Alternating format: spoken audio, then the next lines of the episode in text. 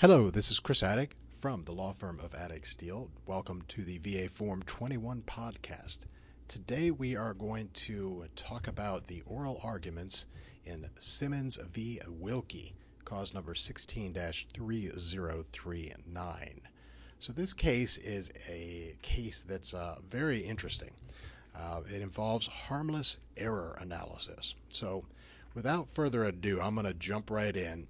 And what we'll do from the beginning is I'm going to give you a general overview of the harmless error law, uh, as well as a little bit of insight and background to that law.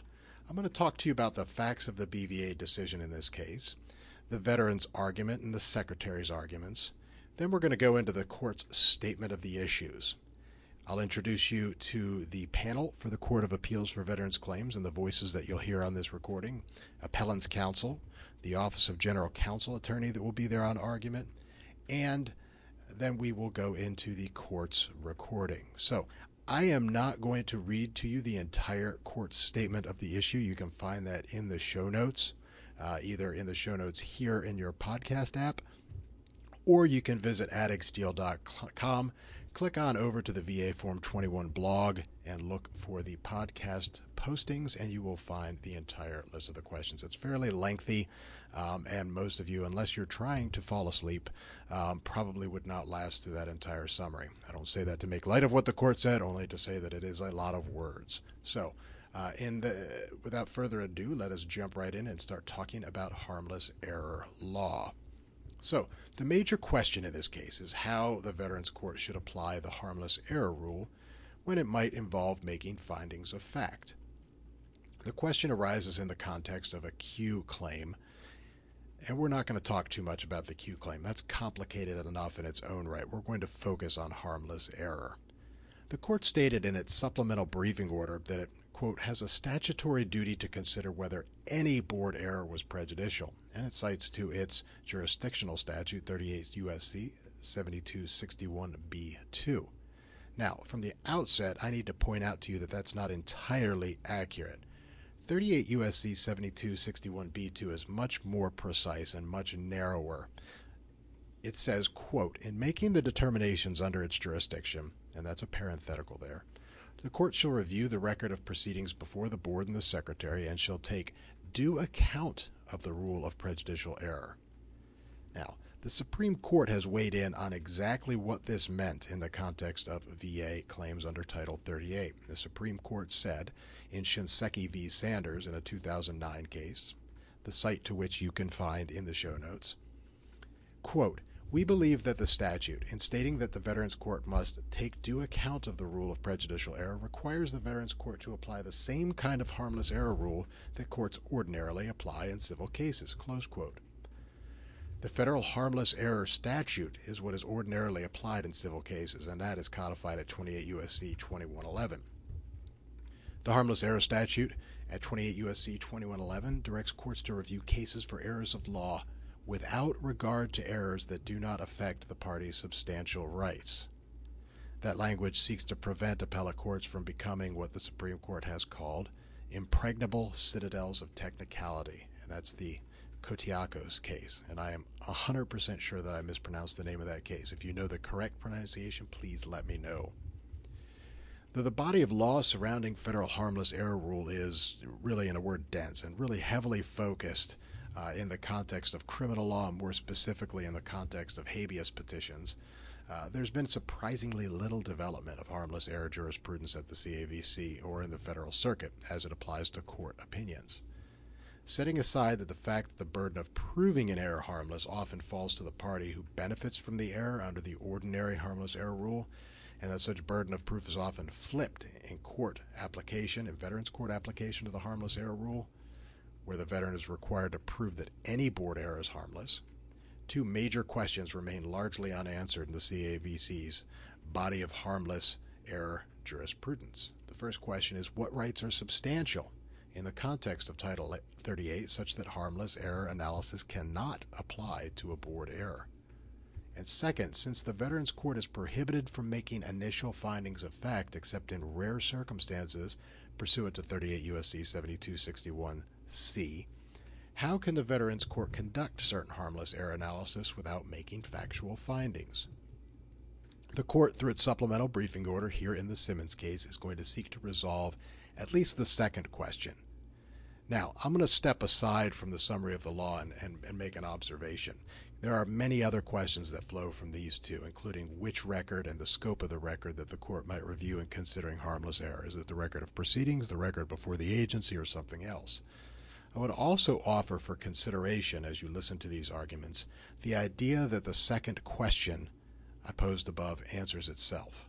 Remember, that second question is, since the court is prohibited from making initial findings of fact, how can it conduct harmless error without making factual findings?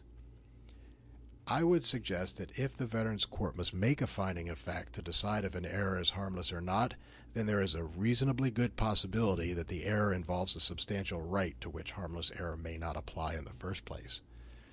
The Federal Circuit has resolved a similar question, the same exact question, but in a very different way, however. The Federal Circuit found that where the facts underlying the error are in dispute, quote, we cannot conduct a harmless error analysis without exceeding the bounds of our jurisdiction, which precludes fact review. That's the Wood case v. Peake. It's a two thousand eight Fed Circuit case, and the site again is in the show notes. Where the facts underlying the error are not in dispute, the Federal Circuit has found they are not conducting a factual review, but instead, quote, applying a dispositive legal standard to undisputed facts as essentially a matter of law. So, clear as mud, let's move into the facts of the B V A decision. A September nineteen seventy-four V A ratings decision found the veteran's mental health condition was not service-connected because medical evidence at the time of that decision established his condition was secondary to non-service-connected arthritis. The veteran argued the V A failed to properly apply the presumption of soundness and the presumption of service connection for chronic conditions diagnosed in service when it denied service connection for a mental health condition. He argued this because there was evidence in the service treatment records at the time of the nineteen seventy-four decision that the veteran's mental health condition first appeared in service, which he argues should have triggered an analysis from the V A whether the veteran's in-service mental health condition was, by operation of the presumption of soundness, related to the mental health condition that was diagnosed after military service. The board found that Mister Simmons did not establish Q in a September seventy-four ratings decision, denying service connection for that mental health condition. It concluded that there was not Q as to any failure to apply the presumption of soundness because the veteran only claimed direct service connection. And even if there was an error in the failure to apply the presumption of soundness, the board alleges the outcome would not have been manifestly different because the V A would still have found the veteran's mental health condition secondary to his non-service connected arthritis. At the court, this is the argument that the veteran made. The veteran argues that the B V A clearly erred when it held that it was not a manifestly that there was not, I'm sorry, a manifestly different outcome. He argues that the presumption of soundness, once it attaches, requires only a showing that the in-service symptoms and condition are the same illness as the current diagnosed illness. He argues that the board found instead that there could not be a manifestly different outcome because there was not evidence that the currently diagnosed mental health condition was causally related to military service. The Secretary's argument was straightforward, and he argued that the veteran did not meet his burden of establishing that the B V A clearly erred, but even if he did, the veteran did not show that error to be harmless, citing to the Waters v. Shinseki case. That site is a Fed Circuit two thousand ten case, and you can find the citation in the show notes. So, the court's statement of the issue is fairly verbose, and, and I want you to go and take a read of it. It's on uh, the show notes. It's also on the blog at attig steele dot com. But the general gist of the questions, and there's five of them, uh, kind of all drives around this theme, is assuming for the sake of argument that the court finds that the board erred in its application or its Q determination regarding the presumption of soundness, that assuming that that error was there, without necessarily finding it, how are they able or should they be able to consider the harmless error rule if doing so required them to make findings of fact? So you are going to hear from uh, a really good panel here. Uh, the first uh, you'll hear from is Chief Judge Robert N. Davis. Uh, there will be a female judge on the panel, and you'll hear the female voice is Judge Margaret Bartley, and the other judge on the panel is Judge Michael P. Allen. The appellant's counsel is Ken Carpenter. He was on the briefs and at argument, and he's with the firm of Carpenter Chartered.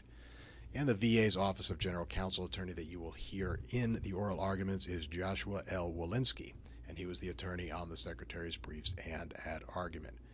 This case arises out of a Winston-Salem, North Carolina regional office decision, and the B V A Veterans Law Judge was Jay Parker. You can find links to the board decision as well as all the opening response reply briefs and the supplemental briefing on the Attig Steele dot com website or there in the show notes. So, I hope you enjoy the oral arguments. If you have any questions about what you heard, please feel free to shoot me an email at vetlaw at attig steele dot com. And just a real quick note before we shift over to the court recording, the quality of the audio is very different than what you're hearing here, um, and you may want to be prepared for either really loud noises or really soft noises, depending on what type of device you're listening to. Either way, there will be a dramatic change in the audio, and I'll give you a few seconds to get ready for that.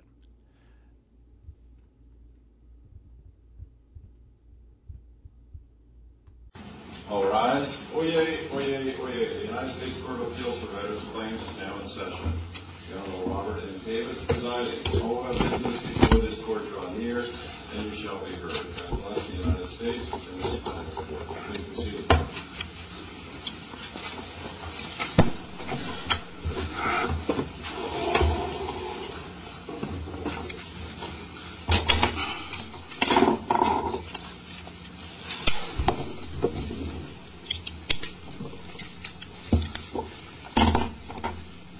Good morning. I'm Senior Judge Davis. Oh, Senior Judge. I'm not a Senior Judge. Maybe I, uh, I'm thinking ahead too much here. I am Chief Judge Davis. Uh, to my right is Judge Bartley, and to my left is Judge Allen. Uh, we're here today in the matter of Simmons against Wilkie, docket number sixteen dash three oh three nine. We've identified a number of panel issues, and the court uh, issued a supplemental briefing memorandum on January of twenty eighteen, um, and we'll probably like to focus on the questions asked at, uh, in the supplemental briefing order, but uh, for purposes of summary, let me just uh, indicate uh, what uh, we're looking at at panel issues. What is the limit of the court's ability to make factual determinations in the context of its harmless error analysis? What is the proper test for determining that an error is prejudicial to an appellant? What does the term trial de novo mean in the context of this case? And may the court make findings of fact on matters not addressed by the board in the decision on appeal. Um, the January twenty eighteen supplemental briefing order asked five questions. What is the proper understanding of the scope of Section seventy-two sixty-one C, which prohibits the court from conducting trial de novo? What is the proper standard for the court to employ in making factual determinations pursuant to the harmless error analysis? What is the proper test for making the ultimate determination whether an error was harmful? Four, given that um, Q was adjudicated under the record and the law that existed at the time of the prior decision, would the court's prejudicial error analysis differ when assessing the prejudicial effect of a Q decision? And finally, in undertaking a harmless error analysis, are there any limitations to the court's ability to make legal determinations, find facts, and apply the law to facts? Would counsel for both parties please note your appearance for the record?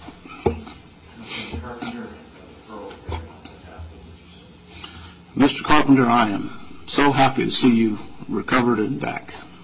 Thank you. Good morning, Your Honor. Mark E. Gore, the Secretary. With me at Council's table is Jane Walsh. Thank you both. Mister Walsh, thank you for your service on our committee. Are both parties ready to proceed? Uh, each party will have thirty minutes to present your respective arguments. Uh, Mister Carpenter, do you wish to reserve uh, a portion of your time for rebuttal? Ten minutes. Ten minutes. You may proceed. Mister Carpenter, appearing on behalf of Mister Richard Simmons. Before I begin, Your Honors, I without any intent of in question to the subject briefing order. I believe that there is an obligation on my part to bring to the court's attention something that has uh, occurred to me in trying to prepare for this oral argument, and that is this court's decision uh, in Archer v. Principe at three F four thirty-three, a nineteen ninety-two case of this court.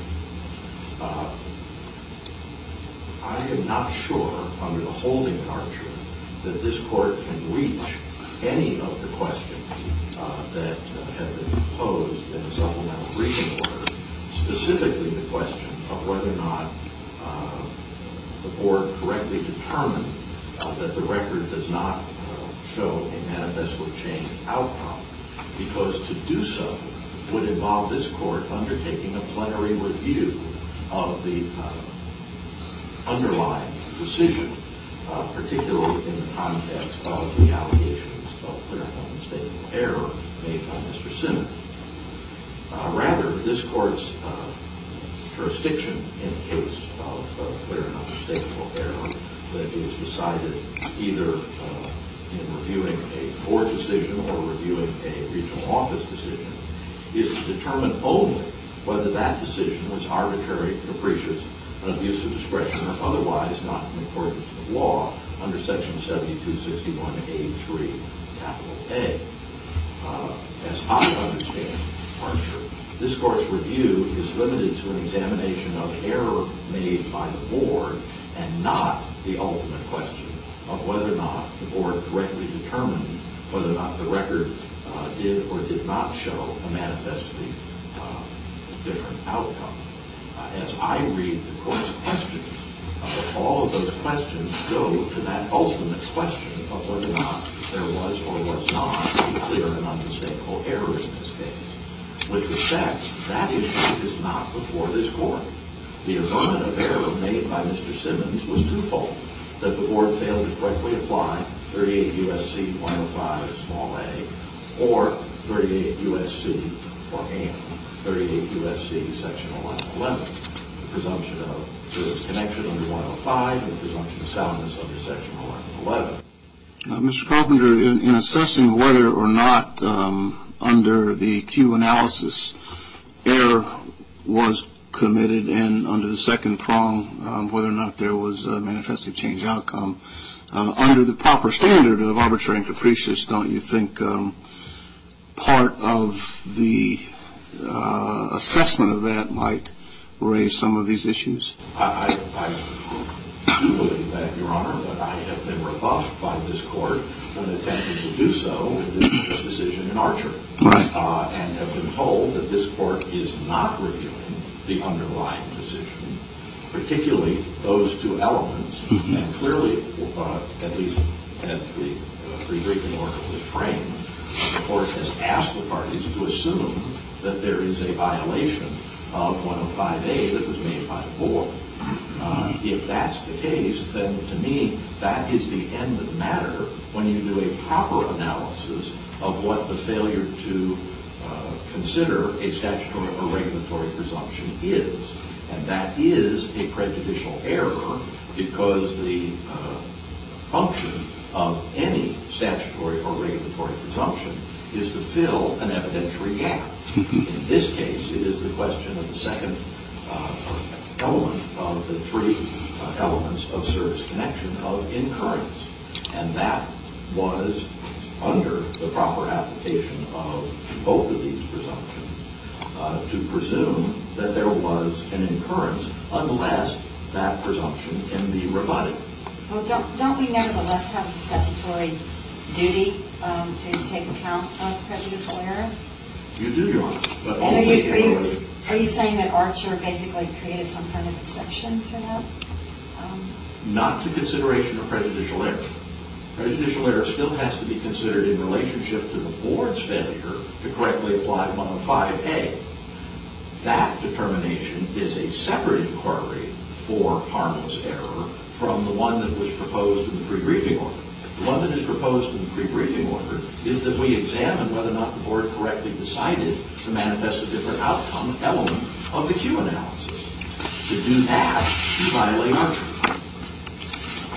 uh, at least in my judgment. Now, if the court uh, does not think that is correct, I'm happy to address the issues and allow this court to go forward uh, and, and, and make its decision on that analysis, because I think even under that analysis, although I believe it, it, it violates Archer, the board was clearly in error. Uh, number one, it...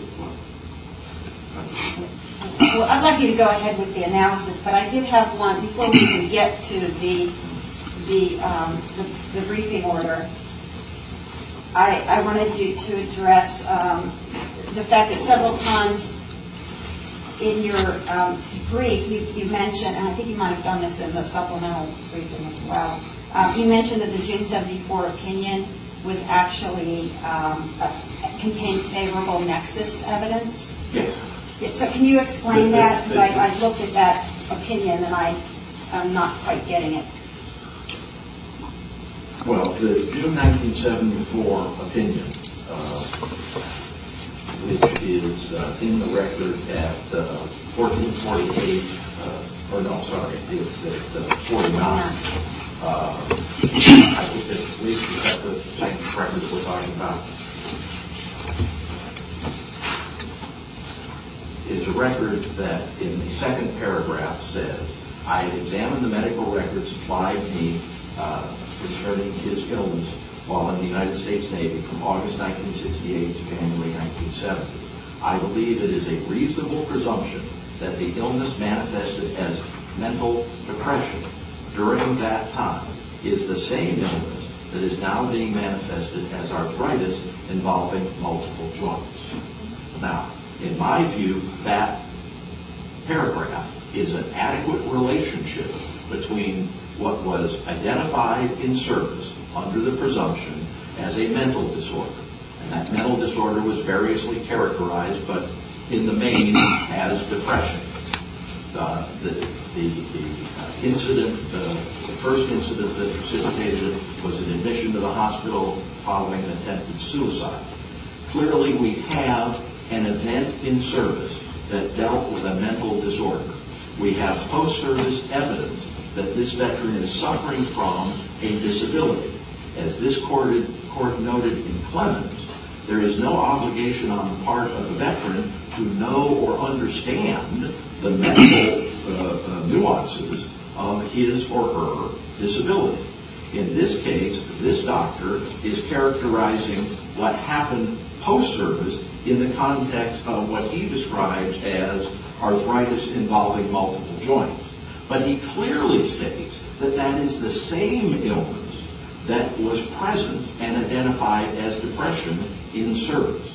So the uh, labels, if you will, are not relevant. What is relevant is whether or not there is a post-service disability that is found to be related to an in-service uh, uh, injury or disease or an event.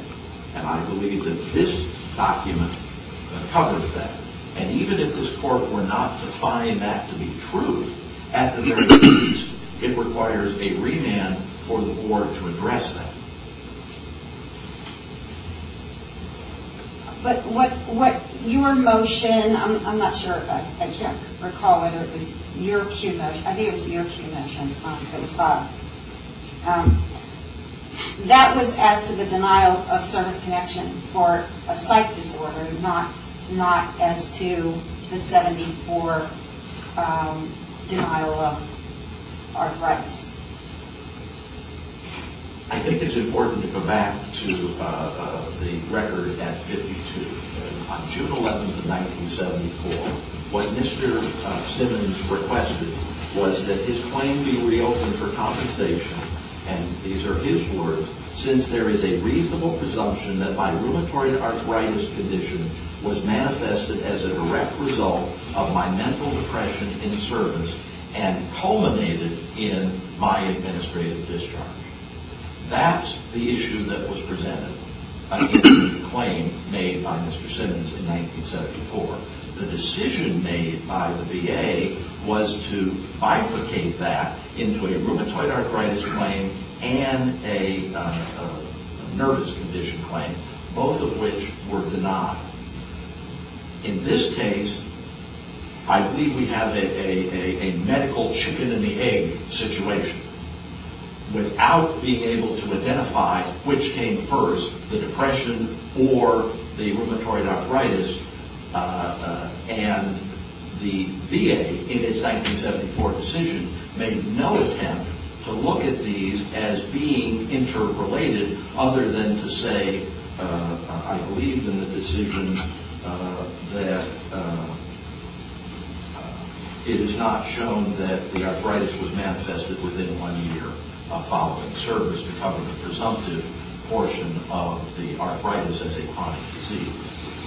The, the point being in this case, though, Your Honor, is, is that the allegation of error made by Mister Uh, Simmons in both his request for revision and in his uh, briefing to this court was that the V A failed to correctly apply one oh five A and eleven eleven.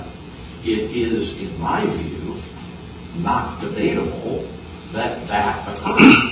What, in fact, the board did in its decision was merely to decide that the regulations involving personality disorder somehow trumped those statutory presumptions, and therefore they weren't required to apply them.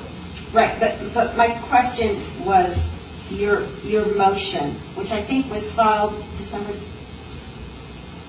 two thousand five? Yeah. Was that as to mental alone, or was that as to their decision as to arthritis? It was purposely made as to mental alone because there was no evidence of arthritis in service or within the presumptive period. The uh, uh, diagnosis of uh, arthritis came outside the one-year presumptive period. Uh, in our view, the only um, substantive way that we could seek revision was on the failure of the V A to afford the veteran the benefit of the presumption of service connection for his mental disorder.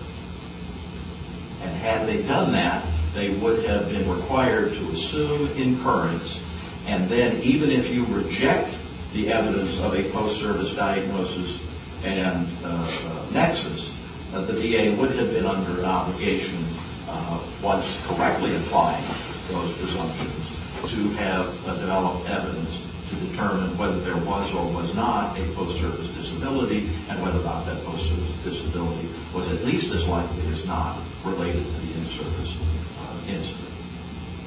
Could, could I ask one question which didn't occur to me until you were talking now?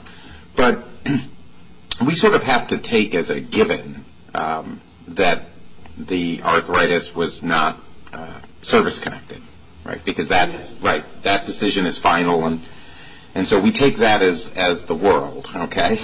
Um, but yet the the favorable evidence that you were talking about with Judge Bartley a moment ago seems to be saying that these uh, conditions were secondary to the arthritis. Is there any impact to the fact that we we have to assume that the arthritis itself then wasn't service connected, which means it didn't actually occur in service? And so is that evidence really favorable when it, it has that factual predicate that we have to assume is not true? I believe under this Court's analysis in Clements, this Court must do that because it is not incumbent upon the veteran to understand the relationship between what happened to him and even the full nature and scope of what was his resulting disability thereafter. You are correct that technically there was no primary condition in order to be secondarily service-connected. I would suggest that based upon the evidence that was in the record in nineteen seventy-four, that there was more than enough evidence to support the application of both one oh five A and eleven eleven to establish the incurrence element. And therefore, the focus should have been on the mental disorder. And then the question is, does the record of forty-nine raise a reasonable possibility that there is, one, a post-service disability, and two, if there is a post-service disability, is it at least as likely as not that that post-service disability was related to what happened in service? he framed his, as I indicated, uh, his claim as uh, a reasonable presumption that his rheumatoid arthritis condition was manifest as a direct result of his mental uh, depression in service and culminated in his administrative uh, discharge from service. So what we're dealing with here is a error of law in failing to afford that presumption. Once that presumption uh, is established as being applicable, and I believe both presumptions are, then the V A had an affirmative duty to, one, recognize that incurrence had been established and then develop the record accordingly. This decision clearly indicated that no effort whatsoever was made to do that, that they treated them as two separate incidents, even though they acknowledged that there was evidence of some possible secondary correlation between the two. The, this is a defective decision as a matter of law, because it began with an error of law by not affording him the presumption of the incurrence element. That is an indisputable fact in this record. That was, therefore, a clear and unmistakable error, and the question then becomes only whether or not that was a manifestly different outcome. And that is an issue for the board to have decided, not the way in which the board decided it by posing a hypothetical to say, well, even if there was an error, there would not have been. So that's what I want to ask. Why, why isn't that a finding of the board that then we would review in this case? That, right, in, in, in other words, you're, you started out with Archer saying we, we don't get to the prejudicial error in that way. Um, but the board did here find that it wasn't, uh, it wouldn't have manifestly changed the outcome. And I believe under seventy-one oh four D you can certainly review that as being an inadequate statement of reasons or bases for both of the prongs of the even if and the conclusion that there was uh, no manifestly different outcome. So, so that is a different analysis, in my view, than what I understood this court wanted us to be discussing. Well, but so, but I think we might be getting there right now, right? So, so assume we look at the manifestly different outcome conclusion, and we think, uh, okay, there was a reasons and basis problem. The board didn't explain why it reached that. Let's just assume that. Wouldn't then, at that point in time, our obligation to take due account of the rule of prejudicial error kick in and have us decide, but it doesn't matter because we can we can construct for ourselves why this wasn't manifestly different? I, I, I think vis-a-vis that route, you could. What I understood the uh, uh, direction in the supplemental briefing order, however, was is that we were to assume that there was a violation of one oh five A. That, to me, is a different proposition uh, because we were directed to make that assumption and not make the assumption that there was an inadequate statement of reasons or bases about the uh, manifestly different outcome. Mister Carpenter, I'm, I'm having trouble understanding where that assumption comes from when you look at the briefing order. Uh, the briefing order at page...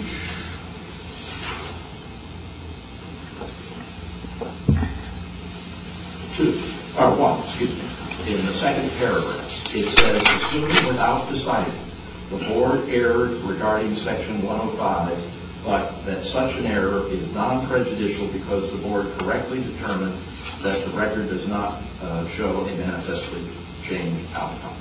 Right. Without deciding. Assuming yes. Without deciding. Well, well yes. Right. I mean, okay. and, and, and clearly, I, I don't think you could have directed a verdict, as it were. Right. Uh, at least I, that's not. So, so um, I just want to make sure I, I, I understand this because it's a it's a hard it's a hard thing, and I'm I'm gonna I think take you over your time, and hopefully the chief judge will let you go. But um, let's just assume then. Start with the assumption. Okay, the board in the decision that we're reviewing now made a mistake in not concluding that one oh five A should have been applied in nineteen seventy-four. Okay? Let's assume we look at that, we make that call. we still have an obligation at that point to do something with respect to the rule of prejudicial error, right? Right? Yes, and, and my assertion is, is that that goes to the one oh five error. And the one oh five error is the failure to afford the veteran the benefit of the statutory presumption of service connection, the element of incurrence. And that is where you make your harmless error or prejudicial error analysis uh, as to when they failed to apply it, what was the effect of that? The effect of who's, who's they? When they failed to, is it, is it the, the, right? Board, not the agency in the original decision. So, but, but in order, and, and I'm, I'm not arguing with you, I'm really trying to grasp this.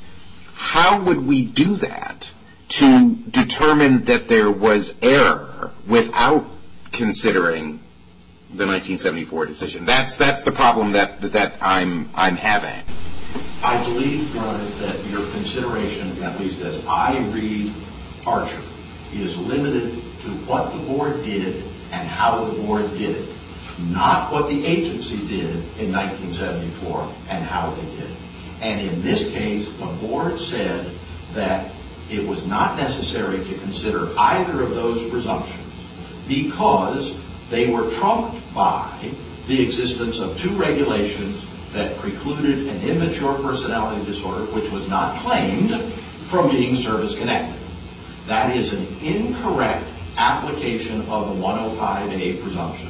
The one oh five A presumption has only one function, one purpose, to substitute the evidence of incurrence and say to the V A, you must presume that this uh, assertion of injury or disease happened while on active duty, that the incurrence element is met. And once that incurrence element is not met, then the continued adjudication of that claim is prejudicially defective because you cannot deny the veteran, as was done here by the board, the benefit of that presumption. They basically said in this case, yes, there's a statutory presumption under one oh five and there's a statutory presumption under eleven eleven, but you, Mister Simmons, you're not entitled to those because those somehow, and it's not explained in the decision, are trumped by the regulations concerning the prohibition of personality disorder from being compensable. But his claim was not for personality disorder. If it was not for personality disorder, then the presumption can only apply to the two claims that the V A actually adjudicated. And the only one that applies to is the nervous condition, the mental disorder. But why under seventy-two sixty-one uh, C can't we just go ahead? Okay, yeah, the board did err in some respect as to one oh five. Um, but we go ahead and follow through the analysis if they had applied it. Um, he wouldn't have won anyway.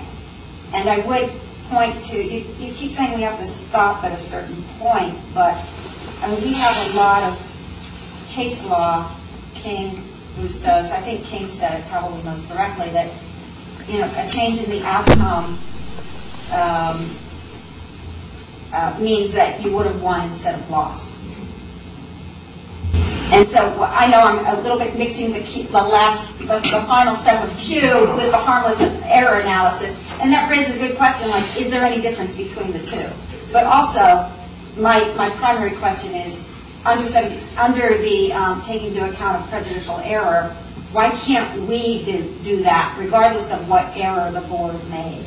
We have the statutory obligation to undertake that analysis. Please do not understand anything that I'm saying to suggest that you do not have the obligation to take into account prejudicial error. I believe that there is no question that you must take into account. The question is which error and how you take into account. Under Archer, I believe you're prohibited from getting to that manifestly different outcome piece because it's part of the nineteen seventy-four, uh, or excuse me, it's part of the allegation of Q. The allegation of Q is not before this court. What is before this court is whether or not they did or didn't correctly apply one oh five or eleven eleven. Those were the two averments of error made by Mister Simmons. And therefore... And, and can you, whenever you say they, would you, as Judge Allen requested, just I'm clarify sorry. who and to, not to use they? I, I'm only referring to the board. I want to say they. But, but, but how could... So, but, but the board now, right... So it doesn't apply one oh five. Let's just assume. It should have applied it, and it didn't. The only way, and I might be just being really slow here, uh, but the only way to figure out whether that is harmful would be, I think, what Judge Bartley is saying. Because otherwise, the, the, the flip is failure to apply any statutory or regulatory um, provision in a Q analysis would then, by definition, be what Sanders says can't be, right? Presumptively error, right? Yeah, meaning harmful, presumptively harmful. So okay, let, let me try this again. What, what would we look at? So we write an opinion and we say the board here in the decision on review should have applied one oh five A, and it did not. Now we will decide whether there is prejudicial error flowing from that. What would we say if we wouldn't talk about the fact, but it wouldn't have made a difference in nineteen seventy-four? Because the answer to the question is not would it have made a difference in nineteen seventy-four, but in terms of prejudicial error, would the error have made a difference in the board's decision? And it would have made a difference in the board's decision because the board would have, as they did not, have been required to analyze how one oh five and eleven eleven should have been applied in nineteen seventy-four. To put it another way, Judge Allen, any time your prejudicial error analysis looks at how there would have been a different outcome in nineteen seventy-four, that exceeds Archer. Your prejudicial error analysis must be, how does the board's error in failing to apply one oh five A affect the outcome of the board's decision? Yeah, but, and, okay, but I, so I, I'm kind of like, I agree with what you just said to some extent, but let's say that we find Um, let's say we disagree with you that the June seventy-four opinion is a positive linkage opinion. Then wouldn't the board's uh, error as to eleven eleven and, and as to one oh five, or any error that, that was there, I'm not conceding that there was error there, any error as to eleven eleven and as to one oh five um, would have been harmless because you, you don't have the, the third shed an element or, you know, the third element of service connection? Well, the reason that you wouldn't is because the board didn't. If the board had, then you would have some basis to determine that it would have been a harmless error. But in this case, the board applied neither of those two presumptions. Therefore, you do not have the benefit of a board decision which applied those. Uh, it, it, it is, I believe, comparable uh, uh, uh, to this court's inability, I'm blanking on the Supreme Court decision's name, uh, that prohibits you from deciding the case on a different ground. Uh, oh, Chenery, thank you very much, John. I went completely blank. Uh, that that uh, uh, it is comparable to Chenery because you are making a decision on a different ground. In this case, you're making a decision, uh, excuse me, you're making a harmless error analysis based upon an analysis that never took place, an application of both of these that never took place. When a veteran, as here, makes an allegation of Q that two specific statutes were not correctly applied, two, two statutory provisions were not afforded to the veteran, the board has an obligation to address those. The way in which they were addressed in this case was to say not necessary because these regulations trump that. That is a legal error. That's an error of law. This court's review is only of what the board said. When the board said that, that was wrong, and the failure to afford those presumptions was prejudicial. And you have to look to the absence of any explanation for why they didn't as to whether or not that was, it was prejudicial to say they're not applicable because these regulations regarding personality disorder preclude consideration of those presumptions. That's just not correct at all. So it needs to go back for the board to do this again based upon the allegation that was made. And I think if you do, if you do otherwise, if you do as is inferred in, in the briefing order, uh, that you're going to be uh, violating your own precedent in other. Well, Mister Carpenter, I'll, we'll note your uh, concern for the record, but leave it to the court to decide what it's violating or not. And let's get on with some of the other issues that we've raised in the briefing order, if we could. I think, frankly, I've covered everything you have. That I intended to cover in my opening, uh, such for the question. Could I ask one, uh, which is, what is your understanding of the difference, if any, between the manifestly changed outcome prong of Hugh and taking due account of prejudicial error? Well, I'm not sure that I'm aware of any cases that make that comparison. I yeah, I don't think there are any. is, uh, her, her, um, sense of it is correct, that there is, it's hard to distinguish between the two, uh, but to me that only reinforces the need to differentiate between what the board did as an error and what may or may not have been done as a clear and unmistakable error by the agency in nineteen seventy-four. So here's the, take a hypothetical situation, not this decision here because we will then debate about uh, whether it did it. Let's assume we have a board decision on a Q motion that has a full-throated, fulsome Uh, analysis of the manifestly different outcome uh, uh, prong. And a veteran challenges that before the court.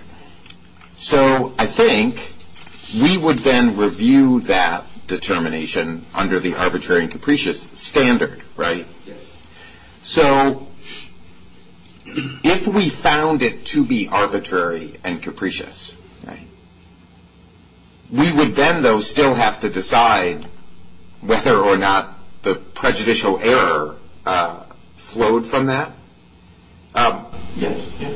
A- and so that would allow us then to do a lot more than just looking at whether something is arbitrary. We'd, we'd be able to do something more. Certainly. Yes, I, I, I agree. Yeah, so it's just that's the that's the part I'm wrestling with about about whether then the, the two analyses are actually the same or not. Well, but, but the differential is is that as opposed to the predicate in the briefing order of a one oh five A violation, your hypothetical shifts to the second prong of the Q analysis, and it presupposes a full analysis by the board. None of those things are present in this case. I believe your hypothetical would have to result in a prejudicial error analysis because A, there was an application, and B, there was a full uh, uh, discussion of why they did what they did.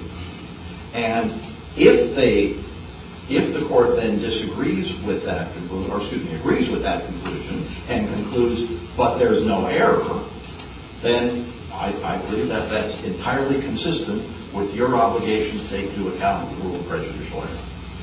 But Mister Simmons and every other veteran who makes a request for revision has a right to have his Q allegation reviewed by the board when it is denied. And in this case, it was denied, and it was reviewed by the board. And there was no discussion of one oh five and eleven eleven except to say they are neutralized by the agency. I stay inside that last Unless there's further. Anything else? No. Thank you all very much. Thank you.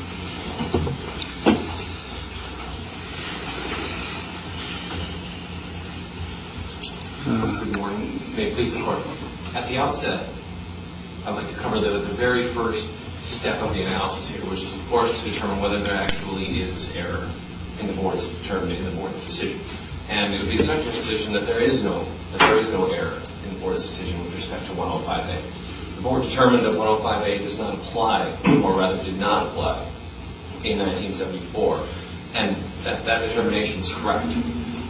In order for one oh five A to apply, we need to have a disease or injury that, that occurred during service that one oh five A would operate to presume is incurred during service.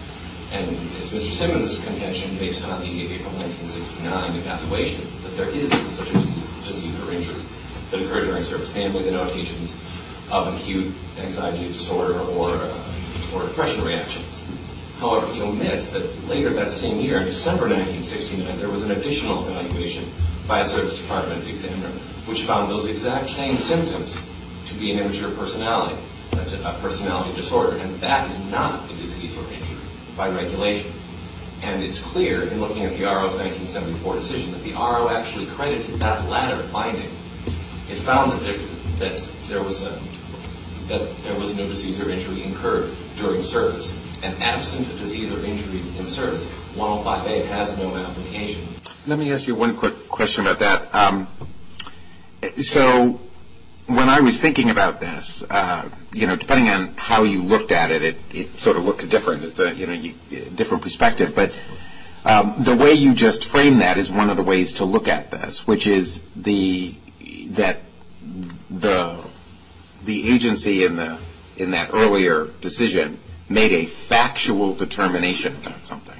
They made a factual determination, um, which might have been right or it might have been wrong, but it was a factual determination. And how does that play into this? Because it seems to me that there's at least some law out there that we couldn't review or nobody could review on a Q motion, the balancing of whether the fact was determined correctly.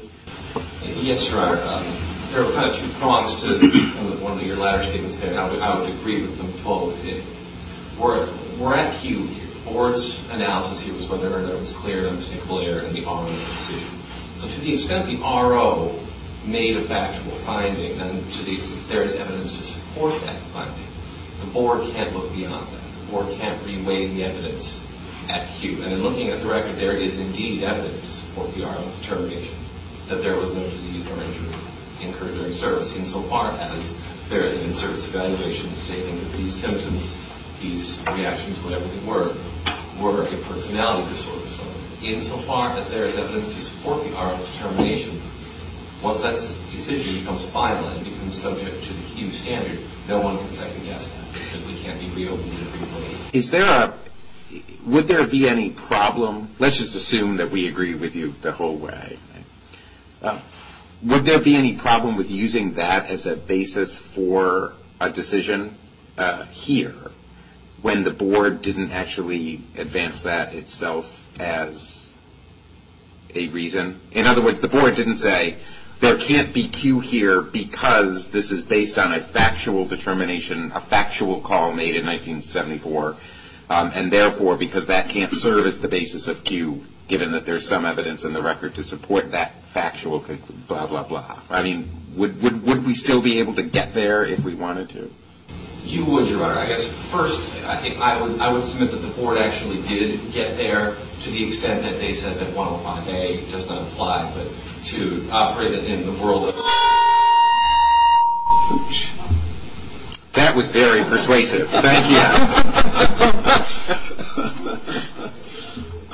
But uh, to operate in the world of, of your hypothetical, could the court get to kind of the, the, the framework that I proposed earlier? And yes, you certainly could. The, again, the board's analysis here, the board's focus is whether or not there was a clear and undebatable error, and as a second prong, whether that error manifestly changed the outcome.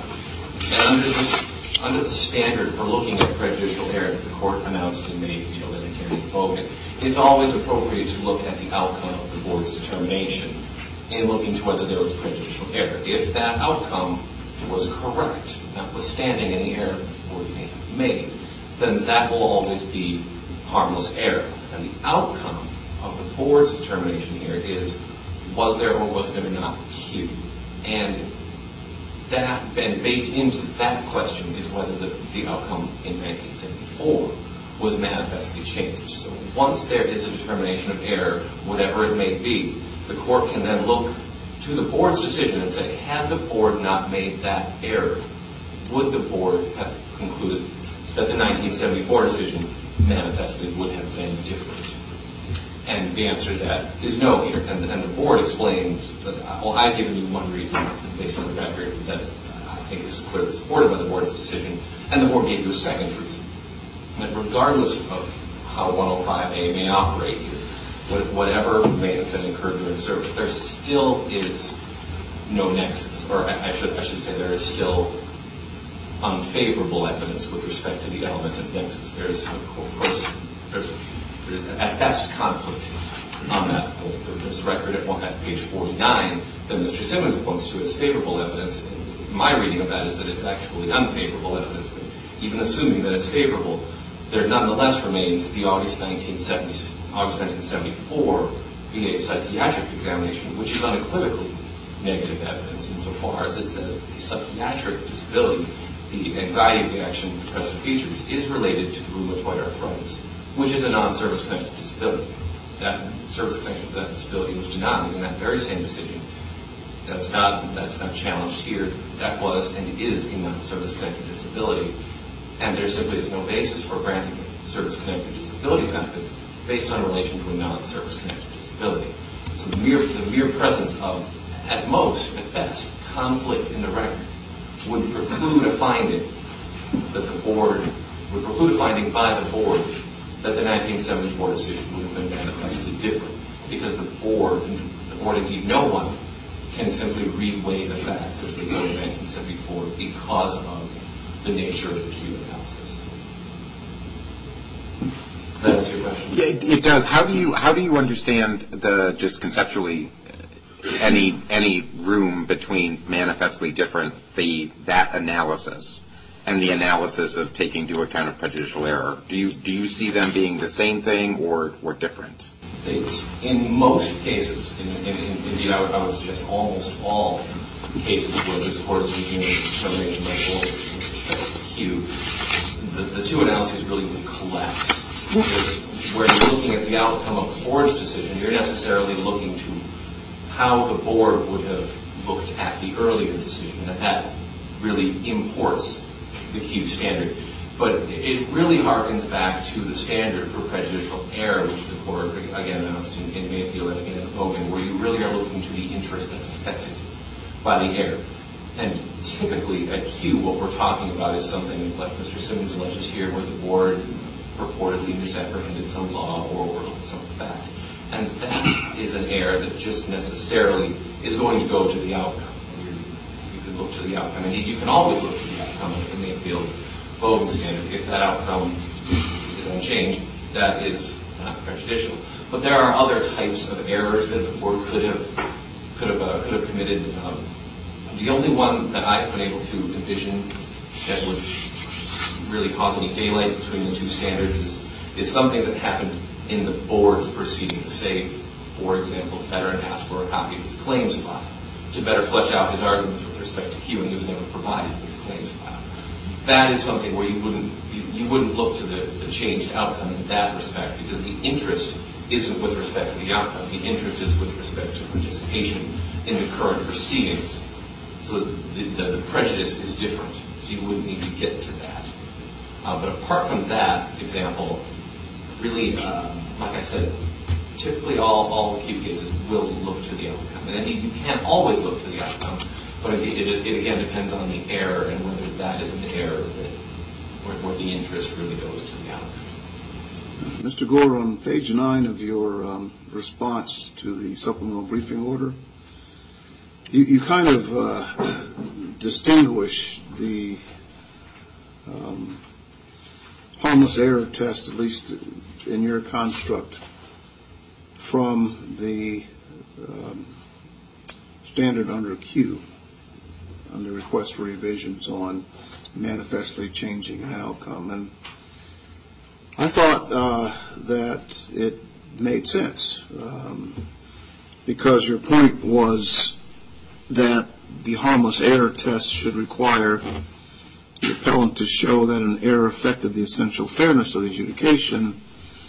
And then you went on in the next uh, paragraph at the bottom of page nine to say, once the error of fact or law is found, the question isn't really what's harmless or whether or not it's harmless, I'm sorry, but whether or not correcting that error would change the outcome. And that seems to me to actually present some daylight between the harmless and error, error analysis and the manifestly changed outcome analysis. I, I would tend to agree, Your Honor. Um, really, I, I think they're on two sides of the same coin. In the in looking to the essential fairness, um, as the Court explained in Mayfield, what you're what you're getting at there is is the interest, whether whatever error was made, whatever obligation the, the board failed to meet, looking at the interest and, and, and what what interest that obligation seems to uh, serves to protect. And whether the board's error undermines, whether the board's error with respect to that interest undermines the essential fairness of the proceedings, and that uh, that fairness really, like I mentioned a ago, really depends on the type of error. And um, usually, um, with Q, that will be looking at the outcome, and, and and again, under the Mayfield standard, you can always look to the outcome. If if, if we can be certain that the outcome did not change, then, of course, there's no impact on the fairness of the proceeding, because if, if, if regardless the claim would have been denied, there's no unfairness in denying a non-meritorious claim, regardless of whatever errors may have happened along the way. Now, Sam, uh, Sanders uh, laid out these factors that should inform a harmless error analysis, and Uh, they spoke of, well, the first one is very familiar to us, an estimation of the likelihood that the result would have been different. um, but there's also, they also laid out some other factors, an awareness of what body has the authority to reach that result, the consideration of the error's likely effects on perceived fairness, integrity, or public reputation of, proceed, of judicial proceedings. Um, hesitancy to generalize too broadly about particular kinds of errors when the specific facts, um, fact, factual circumstances in which the error arises um, might make a difference. Now, so um, I'd say generally this court looks at the first of those, you know, with the outcome change. But um, what are your thoughts on how those other factors could play into our harmless error determination in this case, and also generally? I'm curious. Generally, Your Honor, again, just uh, I'm sorry, I, I sound like a bit of a broken record here, but again, it really all harkens back to the Mayfield standard, and as, as and it really looks to what kind of error occurred and what interests that error affects. Um, naturally, if, if we're talking about something like a notice error that, that occurred at the outset with, with the claimant not receiving notice of the types of evidence that could be submitted to support the claim, or failing to receive notice that he could, he or she could participate in a hearing. Naturally, you're, you're not going to look to the outcome so much as you're going to look at a different interest, which is the, the interest to fully and fairly participate in the proceedings. And to, to simply say that, well, on this evidence, the outcome would have been the same, doesn't make a lot of sense in that kind of situation, because the error affected the body of evidence that you need to be looking at. The error really precedes all of that, and that speaks to one of the factors you noted, Your Honor, that namely the, the perception of fairness and integrity in the process. It's, it's difficult to, to say good enough where a person wasn't even allowed to participate in proceedings. And, and that all flows from recognition of what the error is we're talking about and what interest that error affected.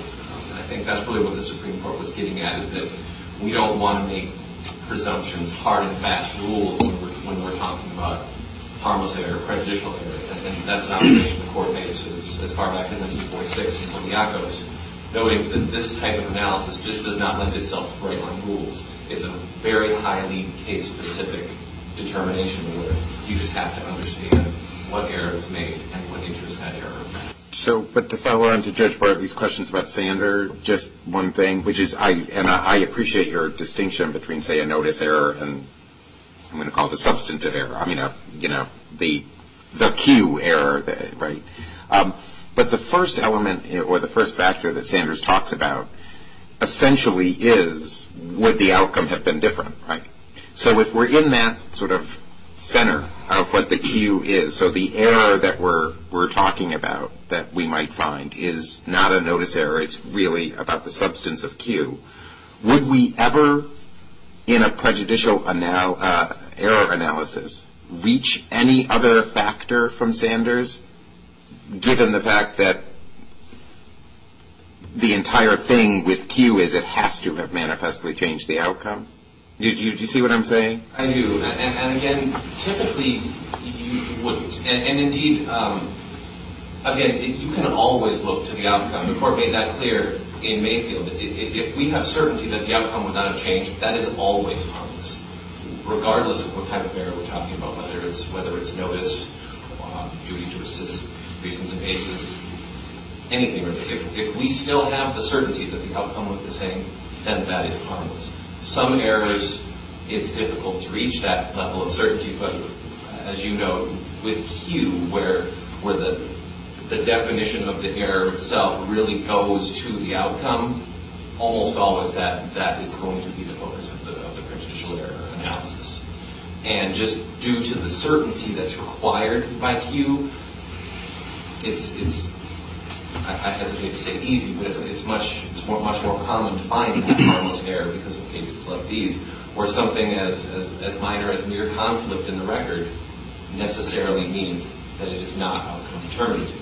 Where there's any doubt in the record, then there's no doubt as to Q on the collateral attack, the earlier decision. Mister Gore, given the um, discussion that we're having and the um, questions and the supplemental briefing order,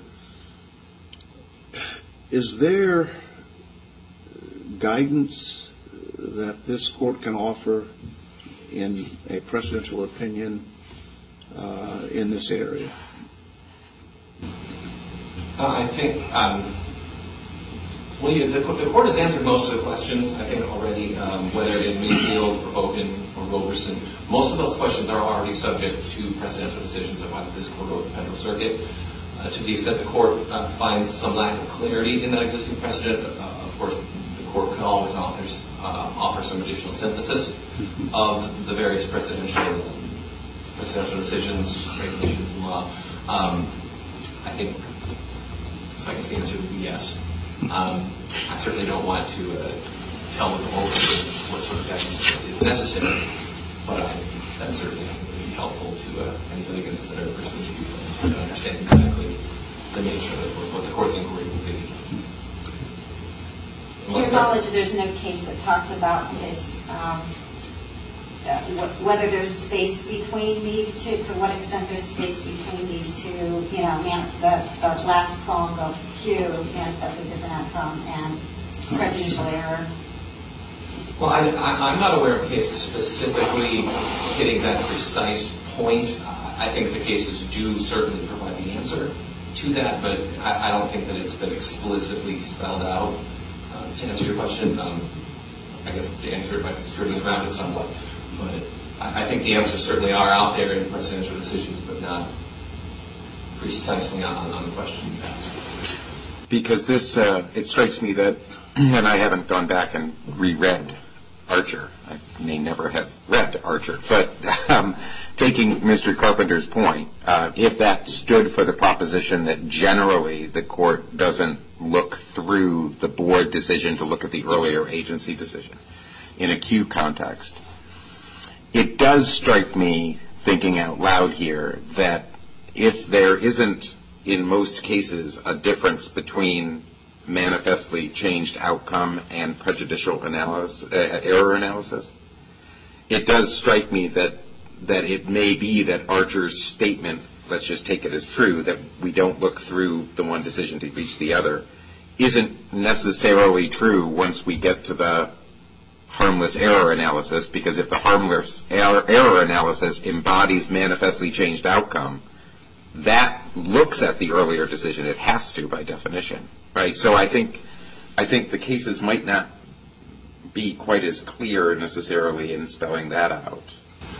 Well, well, again, Your Honor, it's it's it's really in the nature of the Q analysis that once you reach the prejudicial error prong of that, then the, they collapse to some extent, but but at the same time they don't. The court isn't reviewing the earlier decision for whether it contained Q. It's looking at whether the board could have found Q in that. And it, it's a fine distinction, but I think a critical one. Um, so I don't see, I, I guess I wouldn't say that Archer has lost its salience at all in, in, any, in any sense, so much as it's just important to, to keep in mind which decision one's actually talking about when you reach that, the prejudicial errors here. If, uh, if, did that make sense, Your Honor? Well, it, it did. I'm, I'm finding this to be a little bit, um, uh, and this is not a problem with you or Mister Carpenter, but this is, uh, it's, it's a hard distinction to keep in mind once you decide that in a, in a Q context, if I were a board member, I would, if I were a Veterans Law judge, I would be looking at the manifestly changed outcome, and the place I would be looking would be in, in our, in our case here, I would be looking back to nineteen seventy-four. And if, in fact, on a prejudicial analysis, now that I'm on this court, uh, I can't look to the nineteen seventy-four decision. I have to look at what this board would have done had it considered manifestly changed outcome. But, of course, that takes you back to nineteen seventy-four. So I, I understand perfectly your theoretical distinction between that, and I think it's it's right. It's difficult to think how in how in practicality that you know you, you, you keep your boxes uh, separate. The lines certainly do blur, and that really is again a product of what Q is, because typically the, the, the board the board's decisions are, are typically de novo in nature. They're deciding the claim anew without reference to any other decision. Q is unique in that regard, and that the board really is acting. That's that's not technically accurate, but it's acting on, and more as an appellate body. It's, it, it, its decision is bound by a highly differential standard of review, which, which is rare, in, in that they're typically deciding anew, but where, where they are operating under a differential standard of, of review, and then this court's review of that review is also differential, the lines certainly do blur. At this point, if there are, unless there are... Well, I, I wanted you to address one other thing. You, you argued in the supplemental um, briefing that the court is limited um, in the harmless error analysis to the record before the agency at the time of the decision that's being um, challenged for Q. Um, but we do have, you know, language in Bogan and other cases that talks about looking at Q out of the record. Um, can you just address you know, how you came down on that and what were your your considerations? Certainly. Again, it harkens back to, to what we're talking about with an outcome in Q. If if we're looking at at the, at the outcome of the board's decision, which was whether there was Q in the earlier decision, the board can only find Q in the earlier decision based on the record as it was, in this case, in nineteen seventy-four. So even in a harmless error context, we couldn't find that the that there was error in nineteen seventy-four based on evidence from, say, nineteen eighty. It's just in the nature of the inquiry that the, you would need to focus on the facts as they were in the decision that is the focus of the inquiry.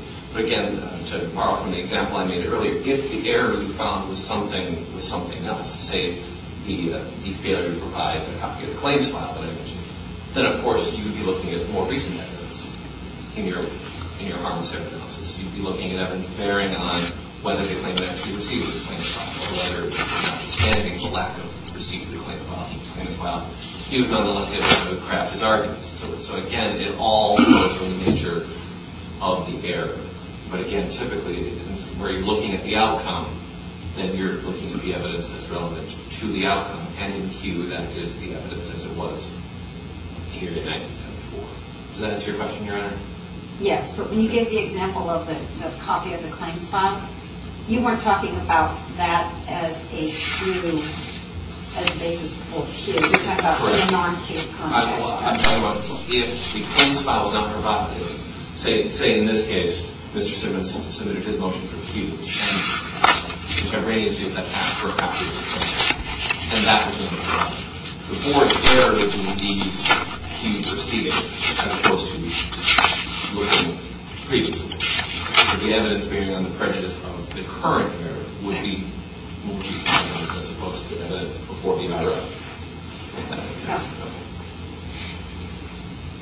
If there are no further questions, Your Honor, again, the Secretary's contention that the board actually made no error here with respect to one oh five A, and to the extent it may have, the board clearly explained by virtue of its reference to the unfavorable nexus evidence, then that such error would be, would be not prejudicial.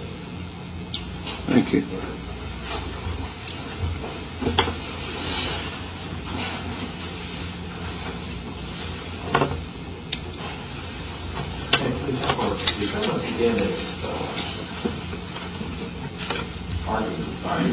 Describing what the board did in this case in relationship to the relationship between the diagnosis of a mental disorder and folding in a disorder based on a later diagnosis. Uh, and I concur that that's what the board did.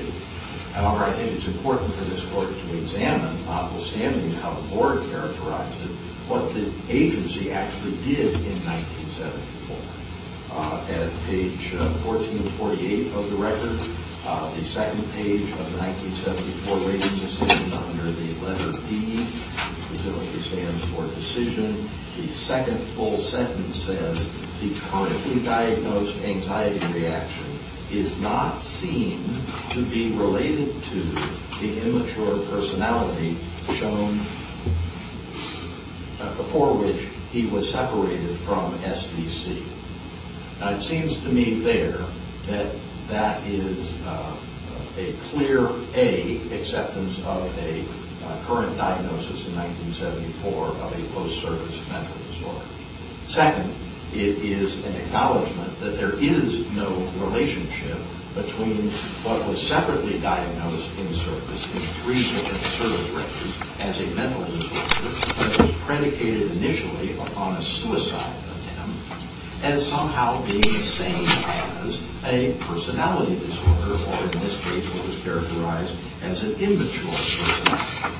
A, a diagnosis of a personality disorder has nothing to do with suicidal ideation or suicidal attempts. We are dealing here with the identification of a mental disorder while on active duty that flowed from a suicide attempt. That fact triggered the presumption under one oh five as well as the presumption under eleven eleven.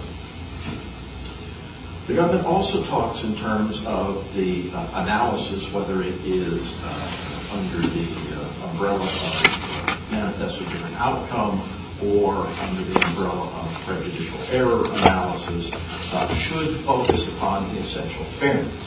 And that seems to me to be the point of this argument and the urging of Mister Simmons for this panel not to t- go down the road of a prejudicial error analysis that will undermine the importance and value of statutory and regulatory presumption.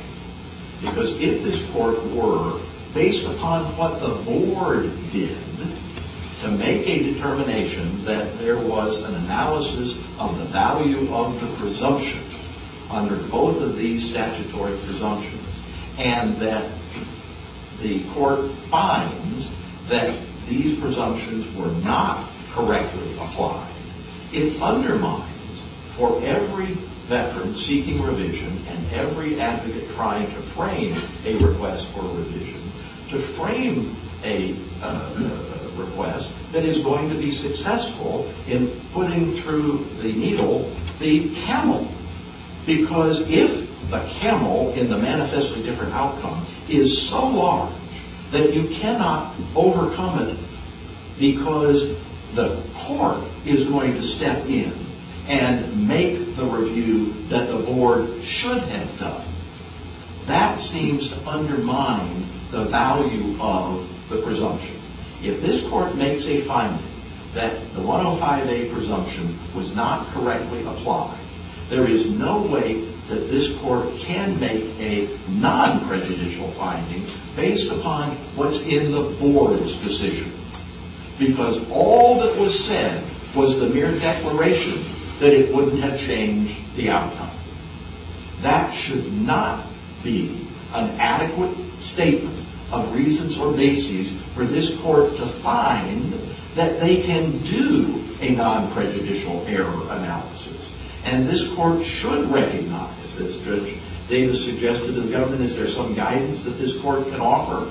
I believe that the guidance that this court can offer is to define with specificity what the effect is of a statutory or regulatory presumption, so that the government, as well as the parties, will know what you get when you are entitled to that presumption.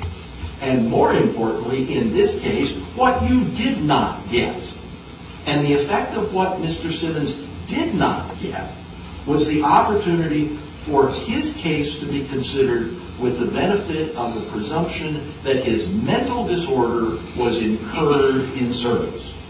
He didn't get that in the nineteen seventy-four adjudication. That adjudication was flawed. At the very least, this court needs to send this matter back to the uh, board for re-adjudication of the request for revision with directions to consider the effects of both of those presumptions, which the government conceives were not considered by the agency. Would there be any problem in taking this route with Sanders itself, in the sense that it seems like the Supreme Court was pretty clear about not adopting hard and fast rules? And wouldn't this be equivalent to saying that in a case in which we're talking about a, uh, a statutory or regulatory presumption, that we will, it, it would be equivalent to us presuming prejudice in those situations automatically? You're, I want to make sure I'm understanding what you're asking. Are you asking me, would that be the end result? Well, yeah, I think I think step one would, it, it sounds like that's basically what the uh, the argument you're making is, um, that when there is a presumption, so here, presumption of in, in the line of duty, and the board in a Q context errs by not affording that presumption. Yeah. I think the rule you're saying is that is inherently prejudicial. I'm saying that yes. Well, I mean, and I'm not, I, I'm not taking a position on that one way or the other. And, and I don't mean to equivocate, but, but I want to clarify that that what makes it um, inherent is what the role is, both historically and as accepted in the case law of this court and the Federal Circuit, of statutory and regulatory presumptions. They are a substitute for evidence. It relieves the veteran of the burden of coming forward with evidence to prove a matter at issue. Essentially, the baby was thrown out with the bathwater here because the presumption was not applied. The failure to apply statutory presumption should be viewed by this court as comparable to the void ab initio analysis that this court has made in reduction cases. This court has said the protective regulations that are required by the agency pre-reduction, if they are not applied, any decision that reduces is void as a matter of law. Well, clearly, when a presumption is afforded by Congress, or when the V A itself creates a regulatory presumption, then those presumptions have to be afforded for there to be the essential fairness of an adjudication. And when the board simply declares that a presumption does not apply, and in so saying is wrong as a matter of law, because what they said was it didn't apply because there was a personality disorder noted in the medical record. Well, there is no case law that supports that proposition. A personality disorder is non-compensable. The fact that out of four examinations, one of the four said that it was a personality disorder, okay, he's not entitled to compensation for the personality disorder. But that in no way bars or otherwise precludes consideration for the mental disorder that was noted in the three other servicemen. I, I, I, yeah, can you just address this? I'm wondering how far we're going with your analysis, similar to Diana.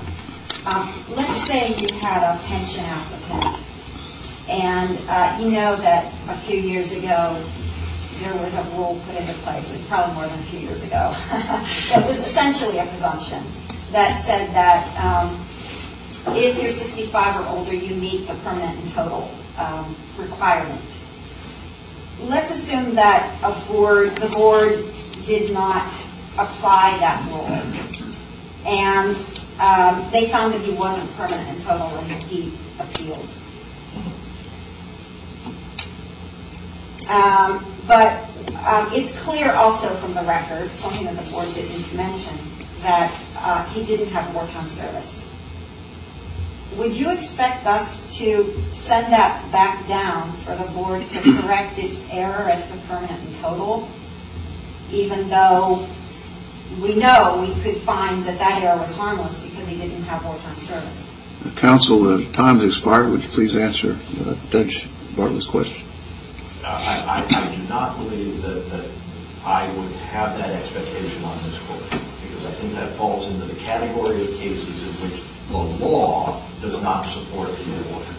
You cannot make that conclusion in this case because the statutory presumption was not afforded. This court does not know what would have happened in nineteen seventy-four had that presumption been afforded. In your pension analysis, you clearly know that because the veteran lacked wartime service, that he is, as a matter of law, precluded.